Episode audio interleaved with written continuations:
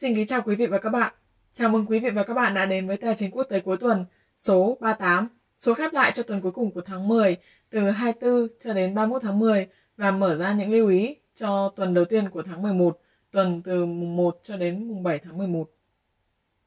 Trước khi bắt đầu chương trình, chúng tôi xin lưu ý với quý vị và các bạn rằng chương trình có phụ đề bằng nhiều thứ tiếng để tiện cho việc theo dõi nội dung được diễn giải trong các video. Ngoài ra, đối với những quý vị theo dõi chương trình thường xuyên qua các kênh podcast, chúng tôi khuyến khích các bạn truy cập lại vào kênh YouTube Trần Khắc Minh và xem lại video để có thể nắm rõ hơn về các biểu đồ được phân tích trong video cũng như là có một sự hình dung nhất định kỹ càng hơn về những thị trường mà các bạn đang quan tâm. Thưa ông Trần Khắc Minh, trong tuần vừa qua, thị trường chứng khoán Mỹ tiếp tục tăng trưởng và đạt các đỉnh cao mọi thời đại, all time high. Vậy thì ờ, điều này diễn ra do nhiều nguyên nhân nhưng liệu có nguyên nhân nào mà ít người được biết đến hay không ạ? Wow. Chào các bạn.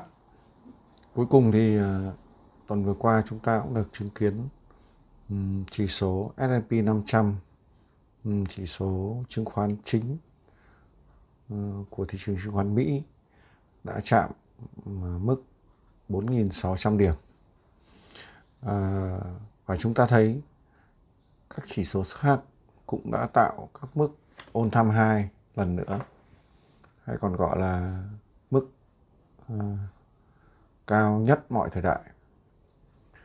À, điều gì um, khiến cho thị trường chứng khoán Mỹ liên tục um, bullish suốt từ à, đầu năm 2020 cho đến bây giờ thậm chí nếu tính dài ra thì thực ra thì đã hơn một thập kỷ thị trường chứng khoán Mỹ tăng trưởng liên tục.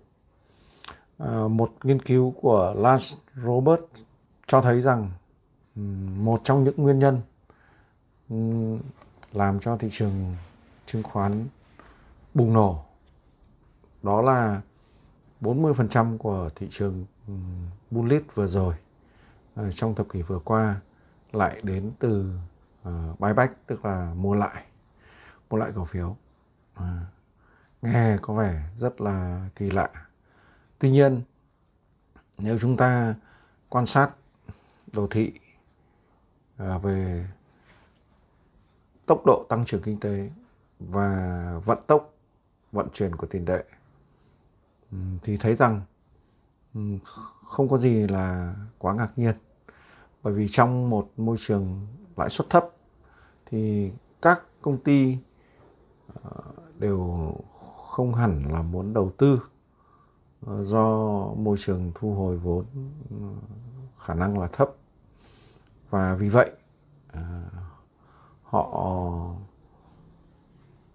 sử dụng các thủ thuật tài chính khác nhau để tăng tốc độ cổ phiếu của họ sự sụt giảm tốc độ tiền tệ là bằng chứng rõ nhất cho thấy hệ thống um, truyền tải tài chính vẫn bị phá vỡ. Một trong những động lực thiết yếu của hoạt động kinh tế là các ngân hàng cho vay tiền để hỗ trợ hoạt động kinh tế thể hiện ở tỷ lệ cho vay tiền gửi ngân hàng À, giảm đi cùng với tốc độ tiền tệ.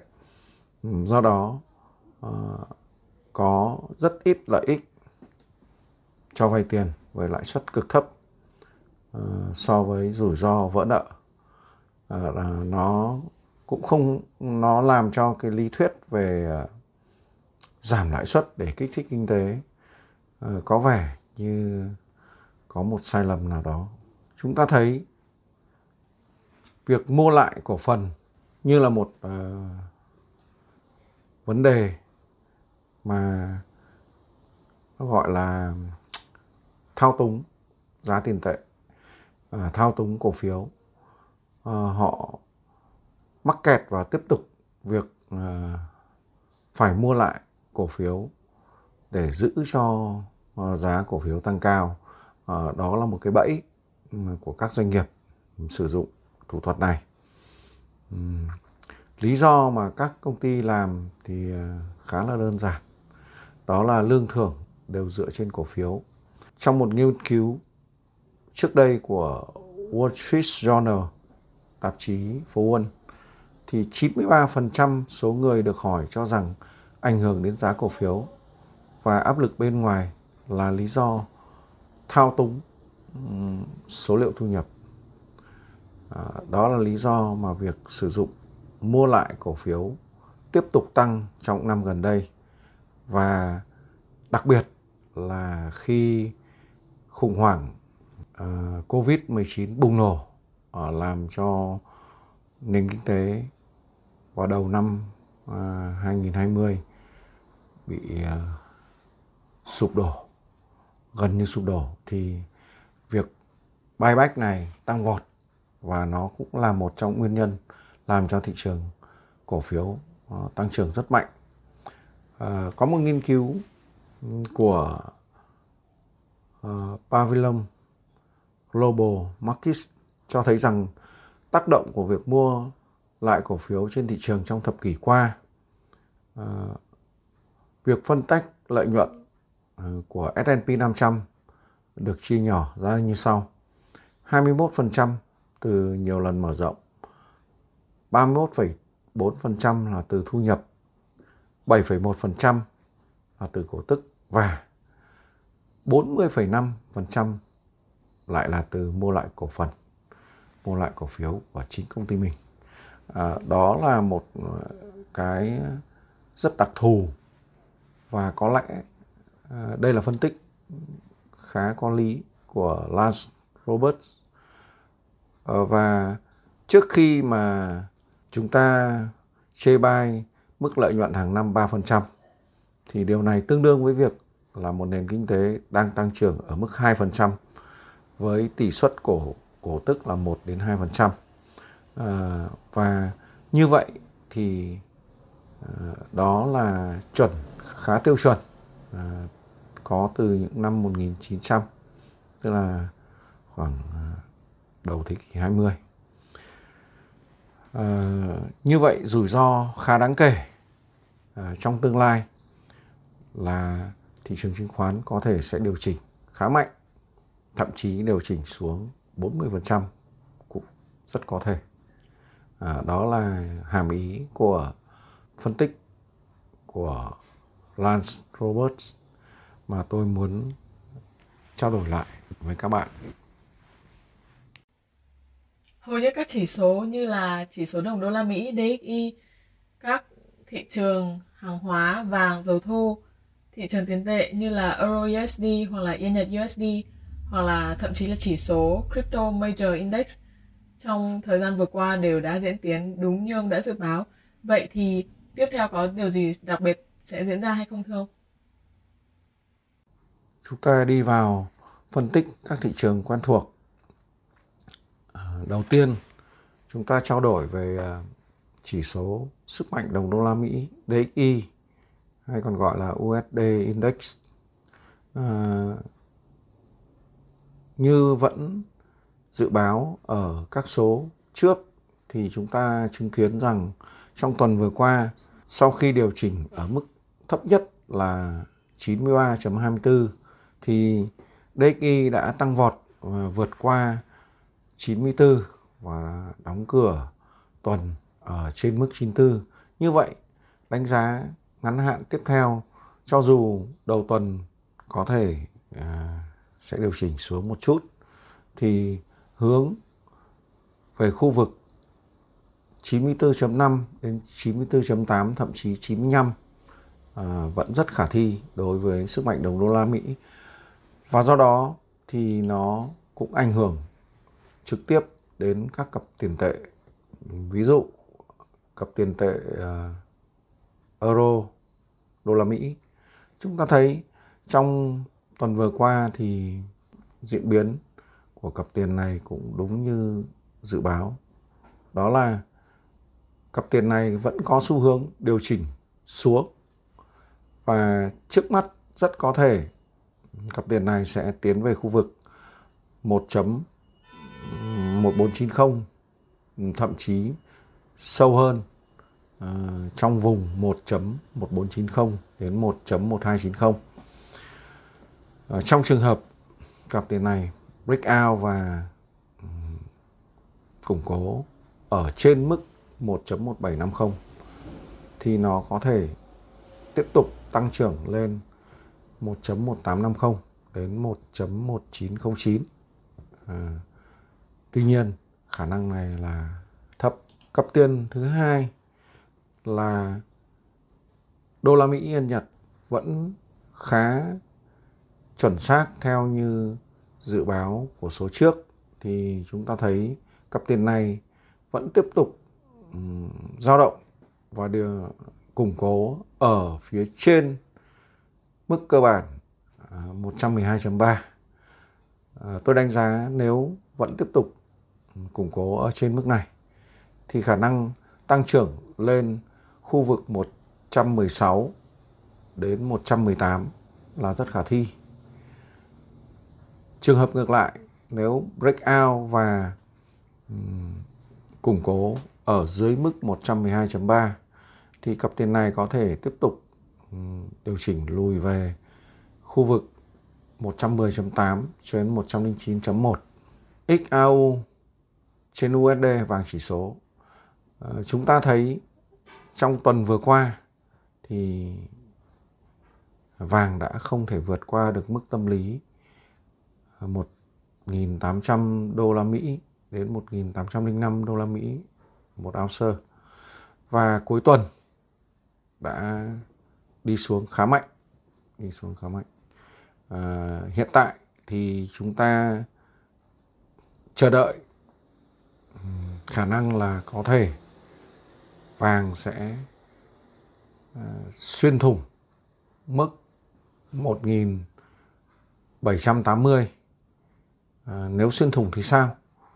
À, nếu xuyên thủng và củng cố ở dưới mức này thì vàng sẽ tiếp tục điều chỉnh giảm về khu vực 1750 đến 1721 đô la Mỹ một ounce. Thậm chí nếu mức 1721 bị bẻ gãy thì chúng ta ờ, rất có thể sẽ được chứng kiến vàng lùi về khu vực 1675 cho đến 1600 đô la Mỹ một ounce. À, ngược lại, nếu vàng breakout lên trên 1782 à, ờ, và tốt nhất thì vượt hẳn mức 1.800 đô la Mỹ một ounce. Thì vàng có thể sẽ tăng trưởng lên 1830 cho đến 1858 thậm chí là cao hơn. À, đó là về vàng. Dầu thô chuẩn WTI chúng ta thấy tuần vừa qua là tuần đầu tiên trong 10 tuần liên tiếp là dầu thô đã có xu hướng điều chỉnh xuống và trước mắt trong ngắn hạn có thể dầu thô sẽ kiểm lại đỉnh quanh khu vực ờ, 85,39 đô la Mỹ một thùng. Nếu vượt mức này thì dầu thô vẫn có thể tăng trưởng lên khu vực 89 cho đến 95 đô la Mỹ một thùng.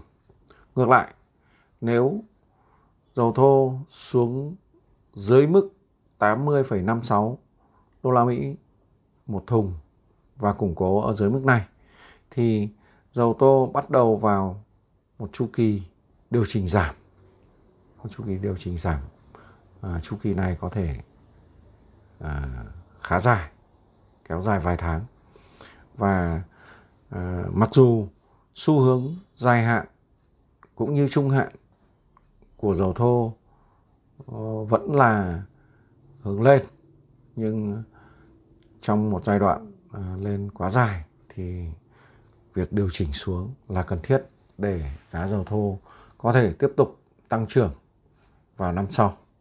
Cuối cùng, chỉ số Crypto Major Index thì chúng ta thấy rằng đúng như dự báo của số 37 thì ờ, chỉ số này trong tuần vừa qua đã điều chỉnh về khu vực 260 cho đến 250. Cụ thể là sâu nhất là sấp xỉ 252. À, ờ, sau đó thì lại quay lên. Và hiện tại thì ờ, tôi đánh giá trong ngắn hạn chỉ số này vẫn có thể tiếp tục tăng trưởng, thậm chí lên đến khu vực ừ, sát sạt vùng 300 trên 306 điểm. À, như vậy thì đánh giá Bitcoin ừ, rất có thể vẫn tiếp tục tăng trưởng lên khu vực 68.000 cho đến 70.000 đô la Mỹ một bit trước khi đi vào đợt điều chỉnh mới khá mạnh. Xin chào các bạn. Hẹn các bạn vào số tiếp theo. Và ngày mai sẽ là một ngày khác. Vâng, xin cảm ơn ông Trần Khắc Minh đã chia sẻ những đánh giá cũng như những phân tích cùng các quý vị khán giả. Thưa quý vị và các bạn, chúng tôi hẹn gặp lại quý vị và các bạn vào thứ hai tuần sau để chúng ta cùng tiếp tục phân tích và theo dõi những diễn tiến tiếp theo trên thị trường tài chính thế giới nhé. Xin cảm ơn các bạn. Các bạn có thể đưa ra những câu hỏi, chủ đề mà các bạn quan tâm ngay dưới phần comment video hoặc trên trang Facebook của ông Trần Khắc Minh. Ngoài ra, hòm thư trần khắc minh tcqt a gmail com cũng luôn hoạt động để nhận những thắc mắc đến từ các bạn. Những câu hỏi chủ đề được đề xuất bởi các bạn sẽ được ông Trần Khắc Minh giải đáp trong các số tài chính quốc tế tiếp theo.